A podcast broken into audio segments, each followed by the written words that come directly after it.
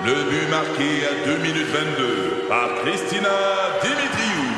Avec l'aide de Sebastiano Brunet, Lucie Beaulieu, Tarek Malki, Jenny Agostino, Edith Chen, Emmanuel Jean-Pierre. Au hockey, comme en immobilier, pour réussir, ça prend toute une équipe. Et avec vos 5000 courtiers Remax, la force du réseau roule pour vous. Remax est heureuse de s'associer à Martin McGuire et Danny Dubé pour vous présenter le tout nouveau balado Bon Match. C'est 23. Patrick Lagacé en accéléré. Les meilleurs moments du Québec maintenant en moins de 60 minutes. C'était dans la chronique de Isabelle Haché dans la presse aujourd'hui, une histoire absurde d'immigration. Paul Arcan en a euh, parlé aussi ce matin. C'est l'histoire de deux médecins français, Isabelle Branco et Jean-Louis Ménard, qui pratiquent dans les Laurentides et qui euh, sont dans le parcours là, euh, bureaucratique avec Immigration Canada pour devenir citoyens. Il y a eu un problème avec un papier Résultat, mais leur droit de pratique a été suspendu. Leur fille n'a plus le droit d'aller à l'école. Bref, ils sont comme entre deux chaises, deviennent persona non grata dans le pays euh, où ils veulent s'établir et où ils soignent déjà des gens. On va euh, dans un instant parler des euh, problèmes en immigration avec maître Patrice Brunet, avocat spécialiste en droit de l'immigration. Mais tout d'abord, docteur Isabelle Branco, qui est la première visée par l'absurdité bureaucratique à Immigration Canada, est au bout du fil. Docteur Branco, bonjour. Oui, bonjour. Ben, peut-être résumer, docteur Branco, euh, peut-être résumer pour le bénéfice des auditeurs qui connaissent pas votre histoire, le problème que vous vivez présentement avec la bureaucratie. Ok, mais deux choses. En fait, la citoyenneté et le permis de travail, ce sont deux, euh, comment dire, deux processus complètement différents. Voilà, donc euh, on a fait notre demande et puis euh, la citoyenneté, euh, ça sera une fois qu'on aura la résidence permanente. Donc on n'y est vraiment pas du tout là. Là pour l'instant notre problème c'est le permis de travail. donc la procédure c'est depuis février, donc un permis de travail qui a été demandé et puis les autres permis pour les membres de la famille. donc ce permis était en attente jusqu'au mois de septembre. Normalement pour faire un permis de travail on nous dit trois mois, donc on sait qu'il y a des délais supplémentaires euh, à cause euh, du maudit Covid. Mhm. Mais euh, voilà, septembre, on a eu enfin une réponse pour nous dire le permis est refusé. avec l'obligation de relancer une procédure pour récupérer nos statuts. Parce que un permis de travail, ça veut dire un statut de résident euh, temporaire et ça veut dire aussi avoir droit euh, aux soins de santé accordés par la RAMQ. Donc là, là, là, vous êtes, vous n'avez pas le droit d'avoir des soins de santé couverts par euh, l'assurance maladie du Québec présentement. Voilà, donc on n'a pas de prise en charge par la RAMQ depuis le mois de mai, depuis le, que notre permis de travail est, est terminé il y a le permis de travail et après le permis de travail, parce qu'on a toujours une date, hein, c'est mhm. euh, ils, accordent un, permis. Euh, euh, on est en permis, comment ça s'appelle déjà? C'est pas illicite, c'est je sais plus comment. Mais, là, on est en fin d'après-midi. Je vais clarifier ça avec l'avocat Patrice Brunet après qu'on se soit parlé, docteur Branco. Mais le, le qu'est-ce que Immigration Canada vous reproche? Le document que vous n'avez pas produit, c'est quoi? Alors, le document que je n'ai pas produit, euh, c'est un reçu de euh, d'offres d'emploi. Donc euh, l'hôpital paye euh, l'immigration pour chaque demande d'offre d'emploi. Donc c'est un reçu de 230 dollars qui n'a pas été, euh, c'est pas le bon reçu qui a été joint au dossier. Et puis il fallait aussi le numéro de l'offre d'emploi qui qui n'a pas été fourni parce que parce qu'il y a tellement de papiers, de de numéros que ben voilà c'est pas forcément dans la bonne case ou le bon endroit qu'on met les choses. Donc voilà, c'est une erreur de ma part. Cet été, ils m'ont envoyé un courriel, mais le courriel, je ne l'ai pas vu. Le 30 juillet, ils m'ont envoyé un courriel en me disant voilà ce qui vous manque. Je l'ai pas vu. Donc hmm. je m'en suis aperçue que au mois de septembre, quand ils m'ont dit ben c'est terminé, vous pouvez plus travailler. Mais on se comprend là, c'est pas une tentative de fraude, c'est une simple, c'est une simple technicalité comme on dit en mauvais français. Euh, et là, aussitôt que vous avez découvert le problème, vous avez envoyé le papier, j'imagine? Alors, c'est pas si simple que ça. Moi, je n'ai pas pu le faire parce que, étant donné qu'il y a un refus sur mon dossier, le portail pour le dossier présenté est bloqué. Donc on ne peut plus présenter de documents. Donc je suis passée par euh, la, le bureau de la députée et puis le fils de Laurentide. Et euh, voilà, à nous trois, on est arrivés à fournir les documents nécessaires. Ça a été fourni euh, mi-décembre, euh, mi-septembre, pardon. Et malgré le fait que les documents aient été fournis, la machine administrative a continué son chemin et il y a le refus qui est arrivé euh, le 26 septembre. Voilà. Mais les documents, ils les avaient. Ah, voilà. Mais sur un dossier qui avait été fermé. Voilà. Donc. Docteur, Docteur Branco, aujourd'hui, votre cas a été très, très médiatisé au Québec. Est-ce que ça a permis de faire, disons, réagir l'administration? Alors, ça a permis de faire réagir l'administration. Ça vient de, ça vient de tomber. Là, il y a à peu près une demi-heure, j'ai reçu sur mon sur mon portail de l'immigration un courrier euh, qui, alors c'est un courrier en anglais. Habituellement, il communique en français, mais là c'est un courrier en anglais. Je pense que c'est parce qu'aujourd'hui c'est férié pour les, fédéraux, qui me disent que euh, globalement le, le, la demande que j'ai faite est acceptée. Voilà, mais ça ne veut pas dire. Donc euh, là, euh, mon mari a reçu plein de, courriers, de messages en disant c'est bon, vous pouvez travailler. Non, euh, j'ai communiqué avec l'attachée d'immigration au bureau de la députée. Elle m'a dit pour l'instant, moi, je trouve ça pas suffisant. Il n'y a pas de marqué qu'il y a un rétablissement de nos statuts. C'est pas marqué qu'on peut travailler. Il n'y a que mon numéro de demande. Il n'y a pas les numéros des autres demandes. Pour l'instant, c'est vraiment une bonne avancée parce que effectivement, ça bouge, même un jour férié. Donc vraiment, c'est bien, mais euh, j'irai pas travailler avec ce genre de documents parce que vu le nombre de choses qu'on nous demande quand on doit remplir un dossier et vu les menaces qu'ils nous euh, profèrent quand on dit, euh, quand ils nous disent si vous faites pas ce qu'il faut, eh ben vous êtes expulsable, eh bien qui nous montrent qu'on a les bons qu'on a les bons permis, qu'on a le, notre statut de résidence temporaire qui est euh, euh remise à, à flot. Isabelle Branco, avec votre conjoint Jean-Louis Ménard, vous êtes les deux médecins. Qu'est-ce que ça vous empêche de prodiguer comme service aux gens des Laurentides cette suspension de votre permis de travailler? On ne peut plus rien faire. Permis de travailler, alors qu'est-ce que ça veut dire travailler? Un médecin qui travaille, ça veut dire quoi? Non, mais concrètement, dans vos deux cas, là. Eh oui, bah, nous, on a arrêté toute notre activité. Voilà, on a tout arrêté. On a arrêté de, signer des, des, ordonnances de faire des renouvellements, on a arrêté de voir des gens, on a arrêté de regarder les, examens de laboratoire, euh, on a tout arrêté. Pourquoi on a été aussi extrême? C'est parce que quand on va sur le site de l'immigration, ils nous disent bien, vous travaillez, vous êtes exclu. Voilà.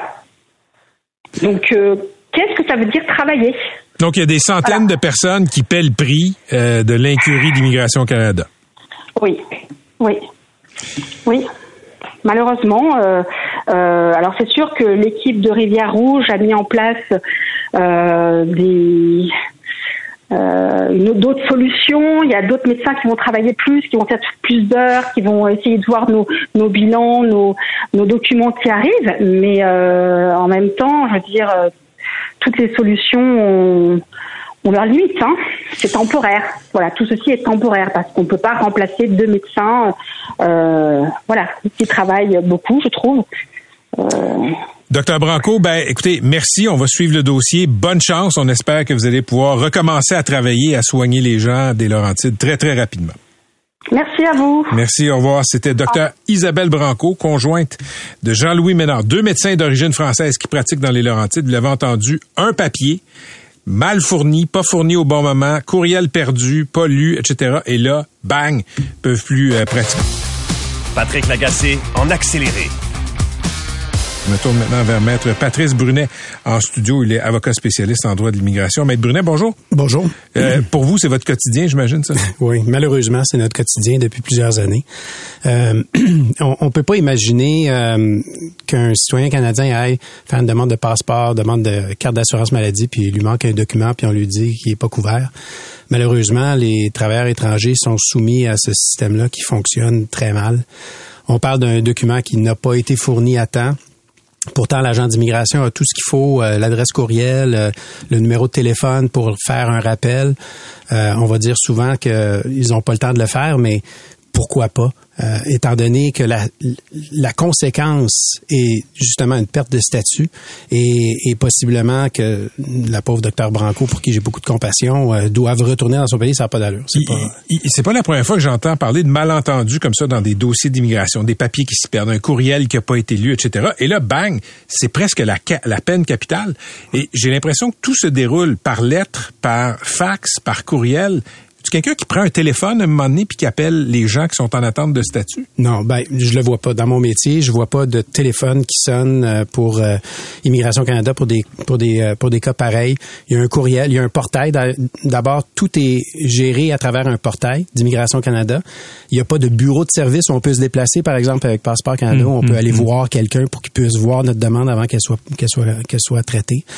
Donc, euh, tout se fait à travers un portail. C'est très, très, très impersonnel. Et quand on a un document additionnel à rajouter, il faut aller ce qu'on appelle un web form. Euh, on va sur le site, formulaire, et puis on, web. formulaire web, on le téléverse, puis après ça, on n'est jamais sûr si l'agent va le voir rapidement ou qu'il va le voir du tout. on dit que les fonctionnaires sont débordés. Est-ce que cette excuse-là, elle a le dos large? Parce que, je vous écoute, j'ai écouté Dr Branco. C'est le genre de situation dont l'administration se fout et c'est le genre de manque de flexibilité, j'ai l'impression, qui accommode beaucoup les gens qui sont au gouvernement fédéral. Je pense que le gouvernement fédéral est débordé depuis des années. Il y a une demande de Même renouvellement. pandémie Oui, bon, la pandémie a le dos large, mais euh, rendu maintenant, euh, je pense que la pandémie ne devrait pas euh, être blâmée pour ça. je pense il y, a trop de il y a trop de dossiers qui sont traités dans le système. Actuellement, on parle de délais de traitement de 4, 5, 6 mois pour un renouvellement de permis de travail, c'est beaucoup trop mais, long. Mais est-ce que ça se peut qu'en immigration, on demande tellement tellement de dossiers, tellement de paperasse que, évidemment, qu'ils vont être débordés. Il euh, y a du moyen de simplifier? Euh, il y aurait peut-être moyen de simplifier, mais c'est un domaine qui est quand même complexe où euh, on va engager des fois des professionnels, moi j'en fais partie, pour traiter ces dossiers-là qui sont extrêmement complexes. Puis si on manque une case, ça pardonne pas. Dans votre expérience, là, bon, vous avez entendu des détails euh, de la saga de ces de ce couple de médecins français établis dans les Laurentides, Isabelle Branco, Jean-Louis Ménard. Ça va prendre combien de temps avant qu'ils retrouvent leur droit de travailler? Ben, justement, de, de faire appel à, à son député, c'est pas une mauvaise chose, mais ça devrait pas être le système, ça devrait, hmm. pas, devrait pas être le processus.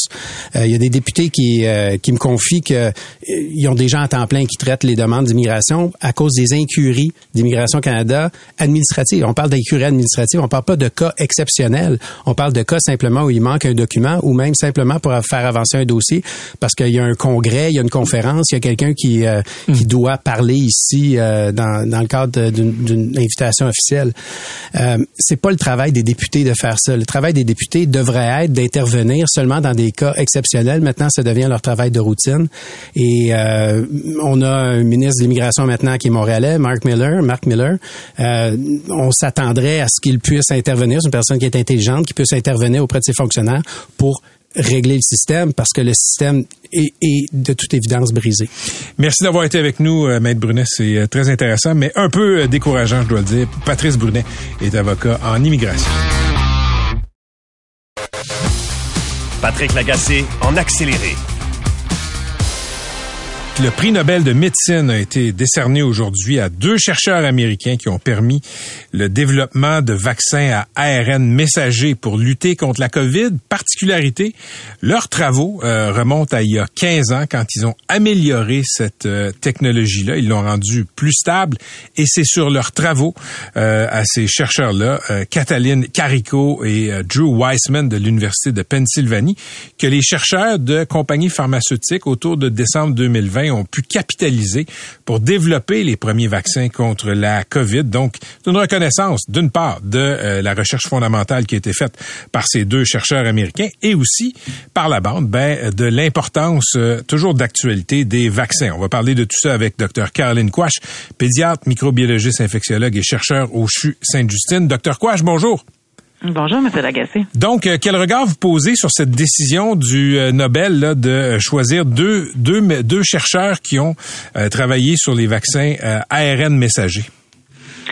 Ben, je pense que c'est une, comme vous le disiez, une grande reconnaissance de leur travail. C'est aussi euh, de, c'est aussi de, de, de, voir à quel point euh, cette technologie-là nous a permis d'avoir rapidement des vaccins pendant la pandémie, parce que euh, l'avantage, je vous dirais, de cette technologie-là, c'est que comme on n'a pas besoin d'avoir du virus vivant, de le faire poussé en laboratoire, ben, ils ont été capables assez rapidement, une fois le code génétique du virus trouvé, de le mettre en application pour développer les premières versions du vaccin qui sont ensuite allées euh, en études randomisées contrôlées. Mais donc, cette, ce gain de temps-là, on n'aurait jamais été capable de le faire avec euh, une autre formulation. Donc, c'est vraiment extraordinaire là, quand on quand on regarde ça euh, a posteriori. Je, vais vous demander de faire un peu de, de, de, de science-fiction, là, mais si la technologie ARN n'avait pas été développée là, à partir des années 2000 par euh, propulsée par ces deux chercheurs-là, Weissman et Carico, euh, est-ce que euh, combien de mois on aurait mis à développer un vaccin contre la COVID, sachant que ça a pris six mois là euh, en 2020? Mais voyez-vous, on avait quand, on avait quand même eu les, euh, les vaccins à vecteurs vivants, là, donc euh, l'AstraZeneca qui a été hmm. développé relativement rapidement. Donc le, vaccin AstraZeneca est arrivé quelques mois plus tard. Fait que c'est pas comme ça aurait pris trois ans de plus, mais on avait quand même une technologie euh, qui permettait d'avoir un, un, vaccin qui était très immunogène. Tu sais, quand on regardait les données des études randomisées contrôlées au début, là, puis qu'on parlait d'une efficacité de 90 à 95% contre l'infection, c'était du jamais vu. Euh, on se rappellera que quand euh, les organismes réglementaires avaient dit bon qu'est-ce qu'on va accepter comme bon vaccin dans un cas de, pandémie ou pour une nouvelle maladie, ils s'étaient dit il faut que l'efficacité vaccinale soit au moins de 50% Puis là avoir quelque chose à 90-95% c'était au-delà de ce qu'on pensait même euh, voir. Puis je voudrais honnêtement, j'étais à l'époque la présidente du comité consultatif national de l'immunisation, puis je m'étais dit bon, je pense que je vais avoir le temps de finir mon mandat avant qu'on ait un vaccin, puis vraiment pas c'est arrivé en plein milieu très rapidement, puis on, bon, the rest is history. Mais, mais est-ce que, comme, comme chercheur, j'imagine que vous n'étiez pas surprise en décembre 2020 d'apprendre que cette technologie-là, qui n'était pas vraiment connue du grand public, il faut le dire, ARN messager, était, euh, disons, une des plateformes pour, euh, pour des vaccins prometteurs.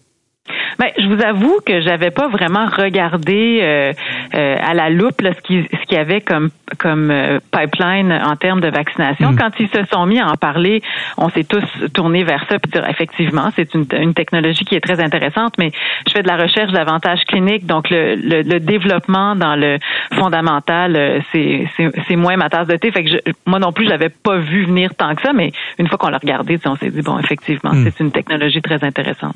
Ok, il y a beaucoup de potentiel pour l'avenir. Bon, là, on a vu comment euh, cette technologie-là de vaccin ARN messager a aidé contre la COVID. Euh, il semble que ce soit aussi là, utile contre le VIH. Mais euh, racontez aux gens qui nous écoutent comment il y a de grands espoirs pour la lutte contre le cancer aussi.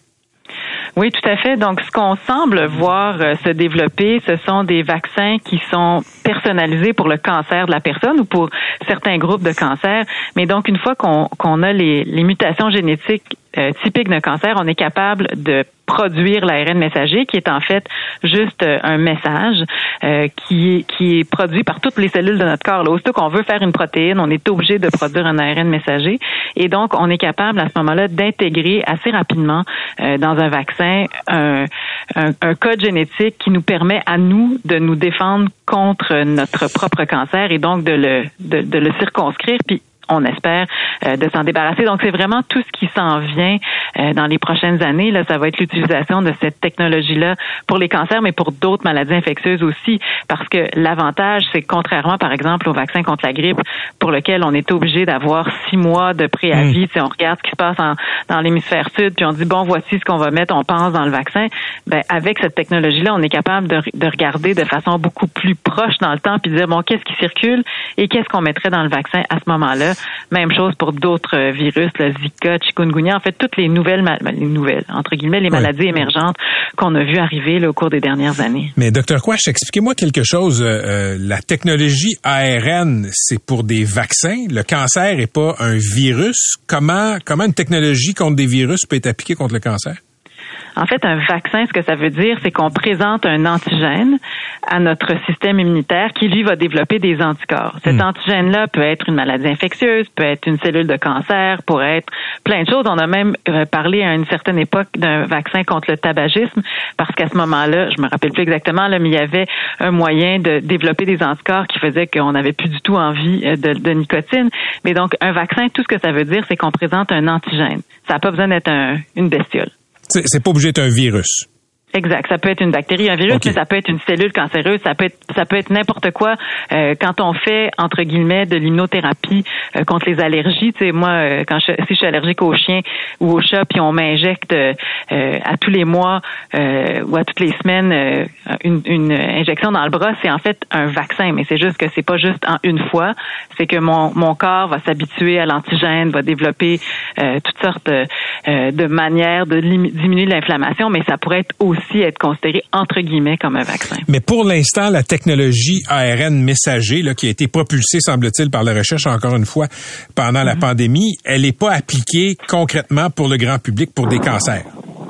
Pas encore. Il y a des études cliniques qui sont en cours un peu partout. Il y a euh, des études pour le cancer de la peau. Il y en a qui, qui espèrent avoir euh, des vaccins contre des cancers du pancréas. Donc, c'est à des phases de recherche mais on n'en est pas encore à hmm. avoir une technologie qui est approuvée, autorisée par Santé Canada, euh, qui peut être déployée demain matin là, pour euh, un nouveau diagnostic de cancer. Mais si les gens sont dans des euh, des études cliniques, à ce moment-là, ils pourraient avoir accès à cette technologie-là. Je reviens à la décision du comité qui décerne le prix Nobel de médecine.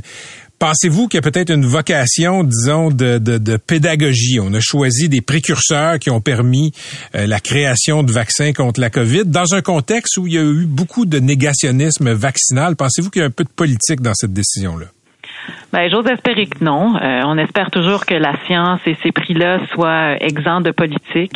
Euh, n'étant pas sur les comités, je peux pas vous dire hmm. comment ça fonctionne, mais mais je pense vraiment que c'est pour la qualité du travail qui a été euh, accompli et pour les retombées de ce travail-là. Je pense que ce qui est extraordinaire dans ces prix Nobel-là, à tout le moins en science, c'est de voir à quel point la la science fondamentale, quand on fait de la recherche puis qu'on ne sait pas exactement à quoi ça va servir, on, on, y, on, on lui redonne euh, ses lettres hmm. de noblesse parce que par moment, on a toujours l'impression que la recherche doit servir à quelque chose, mais là, on voit qu'à l'époque, on savait pas trop à quoi ça servirait, puis 20 ans plus tard, on voit que ça a changé nos vies. Faites bien de le rappeler. Merci d'avoir été avec nous, euh, docteur Quash. Bonne journée.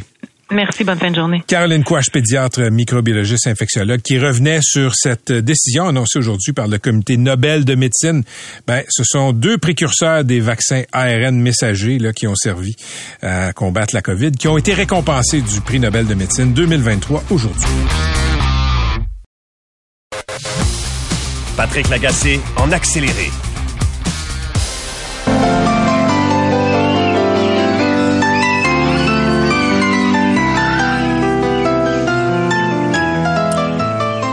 C'est le thème de ce qui est peut-être la plus grande émission de télé de tous les temps, euh, La Petite Vie. Et aujourd'hui, euh, Catherine, c'était la, la, projection de presse euh, de La Petite Vie 30 ans plus tard. On sait que ça s'en venait et il y avait une belle surprise. Ah, il y avait une, une, surprise qui nous a scié les jambes. On nous avait averti lorsqu'on avait annoncé le projet, évidemment, que Serge Thériault ne revenait pas dans la distribution. On comprend les raisons.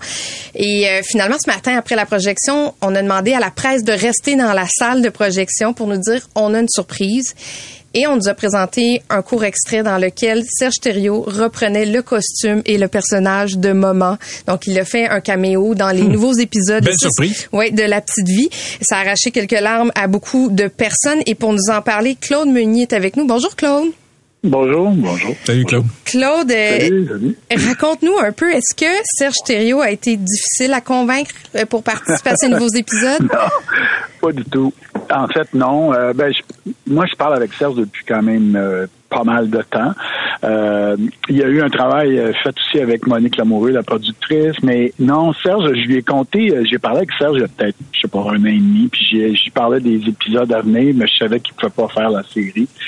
Puis j'ai parlé de venir faire un petit caméo à la fin, si jamais il, ça donnait pour lui, si ça se pouvait, c'était possible. Puis on s'est parlé genre au mois de mars dernier, puis euh, il avait bien le goût de venir. Évidemment, il ne peut pas faire quelque chose de très long. Puis il fallait pas non plus arriver et donner une scène trop longue, pas parce qu'il est pas capable, c'est parce que ça aurait fait bizarre qu'il arrive et qu'à toute fin il fasse euh, bon. Fait que j'ai écrit une petite scène. Qui est collé dans le dernier épisode, qui, qui, qui fait une sorte de finale. Puis il est venu, puis ça a été un grand moment de bonheur. Puis j'ai parlé tantôt à Serge, j'ai dit que les gens avaient bien aimé, euh, puis c'était un très, très beau moment. Vraiment, c'est le cas de dire un moment. C'était un très, très bon moment. Claude, s'il te plaît, raconte-nous comment, comment ça s'est passé. Euh, ça a été un, je sais que c'était un plateau fermé, euh, on voulait garder ça confidentiel, on voulait euh, garder mm-hmm. Serge aussi là, dans une zone de confort. Comment ça s'est passé? Ben, ça s'est passé que comme on était en train, on était à la fin des tournages ou presque, si mon souvenir est bon, il restait un épisode à tourner, puis on a fait venir en studio où on tourne parce qu'on répétait nous autres dans le décor de la petite vie, en tout cas euh, studio Grande on était là, puis on répétait dans notre décor parce que c'était libre le restant de la semaine. Puis Serge est arrivé un après-midi, c'était bien un moment, on a jasé comme d'habitude avant, mais il y avait juste deux caméramans, puis il y avait la maquilleuse de l'époque qui travaillait avec nous, qui était là cette année, France Signory. Puis euh, on s'est jasé, on a eu ben, ben on se parlait quand même au téléphone des fois, certainement. Puis euh, on s'est fait les lignes une couple de fois, puis on a fait on a tourné quatre fois, quatre prises, comme on fait à peu près de ben, euh, on fait pas toujours quatre prises, mais là, on a fait quatre fois le texte qu'on a filmé. Puis un peu plus tard, on l'a on l'a fait visionner à du monde qui était là pour enregistrer un peu les, réactions des gens de l'équipe qui ont visionné le, clip. Parce qu'on l'a pas tourné devant le public. Hmm. Jusqu'à quel point tu avais peut-être peur que ça fonctionne pas, ce caméo-là? Zéro. Zéro. Que ça fonctionne pas, tu parles dans l'épisode. Oui, mais qu'il puisse peut-être pas venir, euh, être pas dans les bonnes conditions. Euh, est-ce que c'est quelque chose qui t'habitait? Non, on va mettre. Tu sais, Serge, euh, je veux pas parler de Serge, de sa condition, parce que sa condition est pas si... Euh, Serge, bon, il, y a eu des hauts et des bas dans sa vie. Puis là, il est dans, il est pas dans les bas. Puis quand il va bien, il va quand il est comme nous mm. autres, là. Il, est bien correct. Puis c'est juste qu'il il était pas prêt à faire toute une série euh, à l'époque où on en a parlé, parce que moi, j'ai écrit ça il y a deux ans, tu sais, à peu près un an et demi, mettons. Puis, euh, puis Serge n'était pas en état, ou tu sais, c'était pas le temps pour lui de venir jouer. Puis euh, c'était clair. Puis là, ben, quand je l'ai appelé, il était prêt à venir faire son caméo, tu sais. Puis je parlais avec Serge des fois. Je l'ai vu la semaine passée à Montréal. On s'est jasé, c'était bien fun. Euh, il va bien, quand même, relativement bien, je dirais, actuellement. Ouais. Ouais, puis c'est le fun. Puis garde, lui, il aime pas bien ça qu'on parle de sa condition. Euh, il est un peu tanné de se faire parler de sa condition, mais euh, il va bien, Serge. Puis on était bien content qu'il vienne et c'est mon frère et c'est ma femme et mon frère en même temps. Écoute, on est on est content d'avoir des nouvelles de Serge Thériault. Claude, parlons justement de la série. Ça a été présenté euh, aujourd'hui mm-hmm. là en, en, événement de presse. Y a-t-il un deuil pour toi maintenant que ça boucle la boucle? Non, il n'y a pas de deuil. Il y, a, le plaisir que ça va sortir. Là, je suis pas encore dans le deuil, pour dire vrai. Puis, les, les épisodes, j'ai eu un petit deuil quand on a fini de tourner au mois de juin, euh, fini de tourner ben, fin juin. Puis, mais j'étais dans le montage un peu pendant l'été, euh, un peu occasionnellement. Euh, non, il n'y a pas de deuil. Il y a un grand plaisir. Ça a été un moment de bonheur, littéralement. Puis surtout avec Serge qui est arrivé à la fin. Puis les comédiens ah, mon Dieu, qui, cas, je sais pas, mais ceux qui ont vu le visionnement, ceux qui étaient là au visionnement, les comédiens sont fabuleux, ils sont, sont tellement rendus bons, toute la gang. on, a tellement eu de fun à le tourner, puis on est bien heureux du résultat, en tout cas. C'est sûr que c'est nous qui parlons de notre produit, là, mais on est bien heureux du résultat. C'est drôle, Claude, parce que il y a ces moments qui, qui, nous ont donc fait rire avec la première version de La Petite Vie où vous décrochez. Vous vous faites rire vous-même encore sur le plateau de tournage où des fois il y en a un qui en mhm. lance une puis tu vois que le comédien rit à côté mais il rit vraiment de la joke. C'est comme s'il y avait un mini décrochage mais ça fait partie de la série aussi. Mhm. Ben, il y en a beaucoup de décrochages qu'on a, des moments où on a recommencé. Il y en a eu plusieurs cet été. Parce que quand on répète entre nous, ben on oublie que c'est drôle à un moment donné, puis c'est difficile. C'est toujours difficile de passer du texte écrit assis quand on lit à une table pour euh, voir les textes. Puis là, on se met debout, puis euh, là, c'est plus drôle parce qu'il faut se déplacer, puis là, il y a un obstacle, on n'est pas habitué de parler en marchant, puis etc., etc. Puis quand on leur joue devant du monde, les rires, ça fait qu'on redécouvre le texte, puis ah oui, on a beaucoup ri. Écoute, on rit beaucoup à faire. C'est un moment de bonheur, littéralement. Un moment de bonheur. Claude, jusqu'à quel point tu étais surpris du public euh, qui a assisté à l'enregistrement de La Petite Vie? Parce qu'on est encore dans un mode très sitcom, c'est-à-dire mm. ça se fait quasiment plus d'enregistrer devant le public. Euh, mm-hmm. ce matin, vous parliez qu'il y avait quand même plusieurs générations de gens, donc c'était pas juste des, euh, des, des gens qui ont aimé La Petite Vie à l'époque où c'était très très populaire. Ouais, ça c'est assez étonnant. Ça, ça a été, c'est ça qui, euh, qui a été ma plus grande surprise, je pense. Vraiment, je m'attendais pas à ça, mais j'avais un peu des appréhensions. Mais je me disais, bon, ça va être juste du monde de mon âge, du monde plus vieux, ou à peu près de nos âges. Puis euh, il y avait beaucoup de il y avait beaucoup de générations qui venaient assister à la petite vie. Il y a une espèce de transmission euh, parentale où euh, je sais pas trop, les, les gens écoutent ça en famille, la petite vie, puis les enfants l'ont écouté, puis là, les plus jeunes encore l'ont écouté. Moi, je disais aux, aux comédiens en arrière, c'est bizarre, on est comme l'âge d'or, l'âge d'or qui entertain les plus jeunes. Étiez-vous nerveux? Euh, quand ce matin? Ben oui, ce matin, j'imagine que oui, mais étiez-vous nerveux avant d'arriver pour l'enregistrement? On est toujours très nerveux. On est, nous autres, on était une gang, on était toujours très, très nerveux. Chaque épisode, on était nerveux. À dans le temps, puis maintenant, c'était pareil très nerveux. Très, c'est toujours à, recommencer. Puis il y a du public dans la salle. Puis euh, c'est toujours énervant, c'est toujours stressant. Mais toujours un bonheur. Surtout le premier épisode, on est très nerveux parce qu'on tourne deux fois, c'est-à-dire le premier, le premier, euh, le premier enregistrement, parce qu'on tourne toujours deux fois le même épisode. On tourne une fois à 5h30 après-midi, puis on tourne une deuxième fois vers 7h30, 8h. Fait le deuxième épisode, on est général, deuxième enregistrement, on est généralement très détendu, puis là, on se laisse aller, puis on a bien du fun. Mais à la télévision, ce que vous voyez, c'est un mélange des deux tout le temps. C'est jamais égal. Et ce stress-là, ça se gère comment entre vous? Moi, je suis curieuse de savoir euh, les coulisses. Beaucoup de médication. Beaucoup de médication. Mais j'imagine que ça, ça doit passer. avec le, c'est le public qui nous qui nous calme. C'est les rires, c'est la réaction du public, c'est euh, c'est ça. C'est juste ça qui nous calme. C'est le bonheur de jouer ensemble aussi. On se calme dès qu'on rentre, on se met à jouer, on se calme les nerfs. ça va, ça va. Claude, j'ai pas vu, j'étais pas au visionnement de presse ce matin. Je me demandais le personnage de Michel Côté qui nous a quittés euh, il, y a, quelques mois. Jean-Loup, est-ce qu'il y a un, est-ce qu'il y a un clin d'œil dans, dans la nouvelle mouture de La Petite Vie? Non, il n'y a pas de clin d'œil à Michel. Ben, ça veut dire qu'on on lui a dédié un épisode, ça c'est sûr, qu'on a pensé à lui. On lui a dédié le, premier épisode à Michel. Mais euh, Michel, il y avait peut-être possiblement quelque chose. En fait, j'avais parlé à Marc à l'époque, j'avais dit, parce qu'il y a un épisode où on fait, ça s'appelle les coming out. Hmm. Tout le monde fait un coming out, puis moi, je voulais que Jean-Loup vienne faire un coming out comme quoi il est gay. mais euh, on n'a pas pu le faire parce que Michel était malade déjà à l'époque, puis on n'a pas pu le prendre. Ça a été, ça a été très dur parce que c'est arrivé juste avant un épisode. Euh, puis euh, bon, lui a rendu hommage en, studio quand on a, on a tourné cette journée-là. Mais, mais c'est très touchant parce que la mention elle est simple à la fin du premier épisode. C'est merci mhm. à notre ami Michel Côté. Puis je pense que Michel était vraiment ami avec toute la distribution de la petite vie euh, ah, oui, oui. à part ah, égale. Fait que ça, ça rentre dedans quand on voit cette mention-là à la fin du premier épisode. Oui, puis moi, Michel, je l'ai connu parce qu'il a joué dans mes pièces aussi, dans nos pièces, à Louis Saillant et moi. Il a joué dans Brou. Il a, ben, Brou, nous, on était avec, on était quatre auteurs, là, mais un collectif d'auteurs, mais, puis il a joué dans, moi, Stéphane, il a joué euh, dans Les Voisins, la première mouture des Voisins dans le temps. Tu sais, Michel, je l'ai connu, euh, beaucoup connu, euh, mais évidemment, c'est, un grand, grand morceau qui est parti, Michel. Ouais.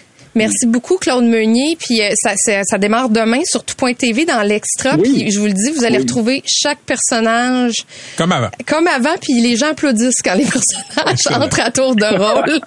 les mêmes réflexes sont toujours là 30 ans plus tard. Merci beaucoup, Claude Meunier. Merci à vous. Merci. Bonne fin de journée. Salut. Patrick Lagacé en accéléré. On va parler d'environnement et de climat avec Patrick Bonin, qui est responsable de la campagne Climat-Énergie pour Greenpeace Canada. Monsieur Bonin, bonjour. Bonjour, M. Lagacé. OK, mon camarade Francis Veil dans la presse aujourd'hui avait une chronique qui me semble réjouissante et je voulais vous entendre, euh, vous entendre là-dessus. Là, il se base sur des estimations de l'Institut climatique du Canada pour dire, écoutez, il y a des bonnes nouvelles. Le Canada, semble-t-il, réussit à baisser euh, les gaz à effet de serre là, si on compare certaines années à certaines autres années. Par exemple, 5% de moins de GES en 2022 si on compare à l'année pré-pandémique 2019. Puis on sait que les années de pandémie, là, c'est un peu euh, atypique. Tout avait baissé partout, même la pollution. Donc, est-ce que, euh, quelle lecture vous faites de ces chiffres-là? sait qu'en effet, il y a euh, du positif, donc certaines politiques climatiques, certaines, certains efforts de réduction des GES qui portent fruit, entre autres au niveau de la fermeture, par exemple, des centrales de production d'électricité au charbon, de la réduction aussi dans les bâtiments pour sortir du mazout au profit de l'électrification de thermopompes, par exemple. Donc, il y a des choses qui fonctionnent. C'est une bonne chose de voir des réductions, mais il faut voir l'ensemble des secteurs. Et malheureusement, les réductions qu'on a vues sont plombées par des augmentations dans d'autres secteurs, comme par exemple le, plus grand, c'est le secteur pétrolier gazé, production de pétrole et gaz. Donc, oui, il y a des choses qui fonctionnent, euh, mais on est loin. En fait, il faudrait cette baisse de 5 là en trois ans, il faudrait qu'elle soit annuelle, la baisse, hmm. si le Canada veut respecter ses objectifs. Mais, mais qu'est-ce qui explique que de 2019, euh, si on compare 2019 et 2022, ça a baissé de 5 entre autres, au niveau de la production d'électricité, on a au Canada, euh, le gouvernement a passé une réglementation visant à fermer les centrales au charbon. Donc, ça, hmm. c'est certain que ça vient influencer. Il y a un prix sur le carbone qui augmente à chaque année, qui fait en sorte, évidemment, que les décisions d'investissement, par exemple, des industries, industries lourdes, entre autres, eh bien, sont influencées par le fait que ça va coûter de plus en plus cher, et ça coûte déjà de plus en plus cher, la pollution. Même chose au niveau, par exemple, des transports, avec, euh, évidemment l'électrification des transports, des rabais qui sont offerts à l'achat de véhicules électriques, l'investissement dans les transports collectifs, euh, et également les normes au niveau des émissions des véhicules ont amené des réductions dans certains secteurs. Malheureusement, ils ont été en partie annulés par des augmentations dans d'autres. OK. Ce que, ce que je retiens de votre analyse, Patrick Bonin, c'est que la baisse est due à des interventions étatiques. Est-ce que je me trompe? En partie, euh, en partie la réglementation, en partie des incitatifs, donc au niveau du financement, des rabais à l'achat de thermopompes, par exemple, ou de hmm. véhicules électriques, et aussi des modifications dans l'industrie, par exemple, au niveau de la captation des émissions dites fugitives, le méthane qui fuit un petit peu partout lors de la production, le transport du pétrole et du gaz. Ça coûte pas très cher pour l'industrie, mais quand on les réglemente, c'est même intéressant pour elle d'aller chercher ces, euh, ces polluants-là ou cette pollution-là. Mais euh, ce que j'en retiens aussi, c'est que bon, les mesures étatiques ont un impact beaucoup plus que les petits gestes des citoyens, non? Ben, je pense que c'est un tout, hein, parce qu'il faut voir euh, au niveau des transports, évidemment, on l'a vu avec euh, euh, la pandémie, et là, ça l'a repris, mm. mais pas aussi fort qu'on pensait. Quand les gens ont, ont, commencé à faire beaucoup de télétravail, par exemple, quand les gens font des choix d'investissement au niveau du type de véhicule, ça va changer. Si vous choisissez un véhicule neuf, très polluant, ou un véhicule électrique, il va y avoir une différence. Mais le gouvernement vient aider au niveau de l'éducation, donc on fait comprendre aux gens que qu'est-ce qui est possible d'être fait, et lorsqu'il y a des mesures, qu'elles soient réglementaires, des limites ou des mesures d'incitation du financement des subventions, eh bien là, en effet, c'est encore plus facile pour les citoyens, mais ça prend souvent des choix et c'est là que le gouvernement a une grande poigne pour aider les citoyens à faire les bons choix. OK. Pourquoi les, les environnementalistes le disent, le répètent, faut cesser d'extraire du gaz, faut cesser d'extraire du pétrole du sol. Le résultat net, ce sera quoi? Ce serait quoi? Parce que le réflexe, ça peut être de se dire oui, mais comment on va faire fonctionner nos autos? Comment on va chauffer certaines maisons si on n'a pas accès à ces sources-là? Les environnementalistes et même l'Agence internationale de l'énergie, personne dit qu'on doit arrêter du jour au lendemain de consommer du pétrole et qu'on doit fermer les ventes de la production, de la consommation. On sait que c'est pas réaliste. Ce que l'Agence internationale de l'énergie dit, c'est qu'il faut cesser de faire l'expansion de la production de pétrole et de gaz. Et si on regarde dans le bilan canadien, là, le plus gros problème, c'est la production de pétrole des sables bitumineux. Ça a augmenté de 145% depuis 2005. 145 Ça, c'est, ça fait que les sables bitumineux, en termes d'émissions de, gaz à effet de serre, au moment où on se parle aujourd'hui, c'est autant d'émissions que tout le Québec au complet, là, juste pour la production de pétrole des sables bitumineux. Donc, il est certain que si on a, s'il faut, je vous le disais tantôt, là, tripler la vitesse de réduction des émissions au pays et des émissions de gaz à effet de serre, il faut s'attaquer au principal secteur pétrolier et gazier. Donc, il faut mettre un plafond sur la production, ne plus augmenter cette production de pétrole et gaz. Ça, c'est un engagement libéral de 2021. Et par la suite, il faut aussi que ce secteur-là réduise ses émissions à la vitesse que l'économie doit le faire. Et c'est ça qu'on dit quand il faut sortir rapidement du pétrole et du gaz, c'est arrêtons de faire l'expansion de la production. Il y a trop de production de puits de pétrole, de mines de sable bitumineux actuellement. Il va même falloir enfermer avant la fin de leur vie utile et diminuons cette consommation aussi qu'on fait en travaillant dans les maisons, les, problèmes Vous dites que c'est une, une promesse libérale. Quand les libéraux sont arrivés au pouvoir en 2015, ben, ils se présentaient vraiment comme un parti. Leur couleur, c'est le rouge, mais ils se présentaient comme un parti vert. Euh, est-ce que le bilan jusqu'à maintenant, pour vous, est meilleur que celui des conservateurs de M. Harper? Oui, oh la main, écoutez, on a reculé euh, et pendant même plus qu'une décennie, presque après que M. Harper soit sorti du pouvoir, tellement il avait démantelé les lois environnementales, laissé tout tomber au niveau de la lutte climatique, ouvert les vannes pour l'industrie pétrolière et gazière, facilité les approbations de projets. Donc, ils n'ont jamais eu de plan, ils en ont toujours pas, ils prennent toujours pas au sérieux la question climatique. Donc ça, c'est sûr que c'est complètement différent. Maintenant, on sait que c'est pas assez. Je viens de vous l'expliquer, la science en demande beaucoup plus de la part des libéraux, entre autres dans la production pétrolière et gazière mais dans les transports aussi. Il faut forcer les manufacturiers à, par exemple, produire plus de véhicules électriques et, il y a des réglementations qu'on attend là-dessus. Dans la captation du méthane fugitif, hmm. j'en parlais tantôt, le gouvernement s'est engagé à renforcer ça. Maintenant, ça prend de la réglementation et souvent sont ralentis par l'industrie, malheureusement. OK, euh, Monsieur Bonin, je vous entraîne sur un autre terrain, l'alternative justement euh, au carburant fossile pour propulser les véhicules. Là, on a on a appris la nouvelle la semaine passée.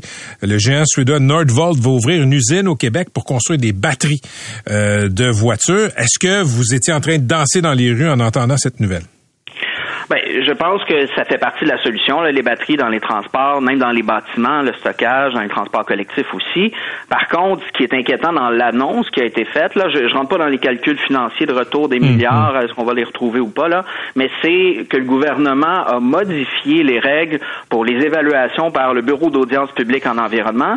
Et là, il dit Nordvolt ne serait pas soumis à une évaluation, alors que le ministre de l'environnement, il peut clairement là, mandater le Bureau d'audience publique en environnement. Non seulement il peut, mais il devrait le mandater parce que c'est le plus gros projet d'investissement privé au Québec de l'histoire. Le gouvernement en est fier. C'est un projet qui consommerait énormément de mégawatts. Là, on n'a pas les chiffres officiels, mais on soupçonne que c'est l'équivalent d'à peu près ce que 60 000 maisons vont consommer en électricité. Elle va venir d'où? Est-ce qu'on va commencer à renacher des rivières, à saccager des territoires pour, pour construire des batteries au Québec? C'est quoi les impacts de ces 315 terrains de football, ce projet-là? Là, c'est gigantesque en termes de superficie. Il y a 3000 personnes qui vont travailler, voire 4000 sur place avec le transport. Donc, il y a énormément de questions à poser pour lesquelles ça prend des réponses. Et actuellement, le gouvernement, on comprend pas pourquoi il ne veut pas faire d'audience publique. Les gens locaux, est-ce qu'il y a de l'acceptabilité sociale? Il faut les rassurer, il faut donner des réponses, il faut avoir un débat de société. Je, je vous sens pas, je vous sens pas très chaud à l'idée quand même. Ben, on sait que l'électrification fait partie de la solution. Ce n'est pas la solution, mais on veut s'assurer que ce soit bien fait. Et pour nous, si on est dans une situation où, par exemple, l'Hydro-Québec dit, il retarde les villes dans leur volonté de sortir le gaz des bâtiments et de le remplacer par de l'électricité, parce qu'Hydro-Québec dit, on va manquer d'électricité peut-être parce qu'ils ont mal planifié. Mais là, quand on parle d'utiliser notre électricité pour une nouvelle usine, par exemple, là, il n'y a pas de problème pour le gouvernement.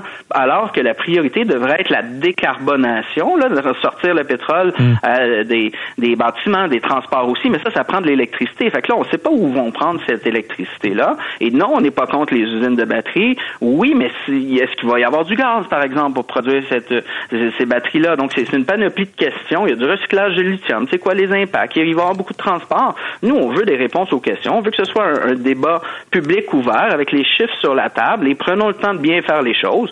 Fort probablement que ce projet-là fait sens au Québec avec de l'énergie renouvelable. Mais elle va venir d'où, à quel prix aussi, hein? Quand c'est des nouveaux barrages, là, on s'entend, je pense qu'il y a plein d'autres alternatives avant, là. Mais il y a des coûts à ça. Et, si, euh, si l'entreprise, se fait offrir un tarif industriel, par exemple, avantageux, là, ben, la différence entre le coût de production supplémentaire, c'est l'ensemble des clients, des consommateurs, des Québécois, Québécois, des consommateurs d'Hydro-Québec qui vont défrayer ces coûts-là, là, pour l'entreprise. Fait que c'est le genre de discussion importante à avoir et aussi s'assurer que d'un point de vue environnemental, c'est fait correctement. Merci, M. Bonin. Bonne journée. Au plaisir. Bonne journée. Patrick Bonin de Greenpeace. Patrick Lagacé en accéléré. C'est 23.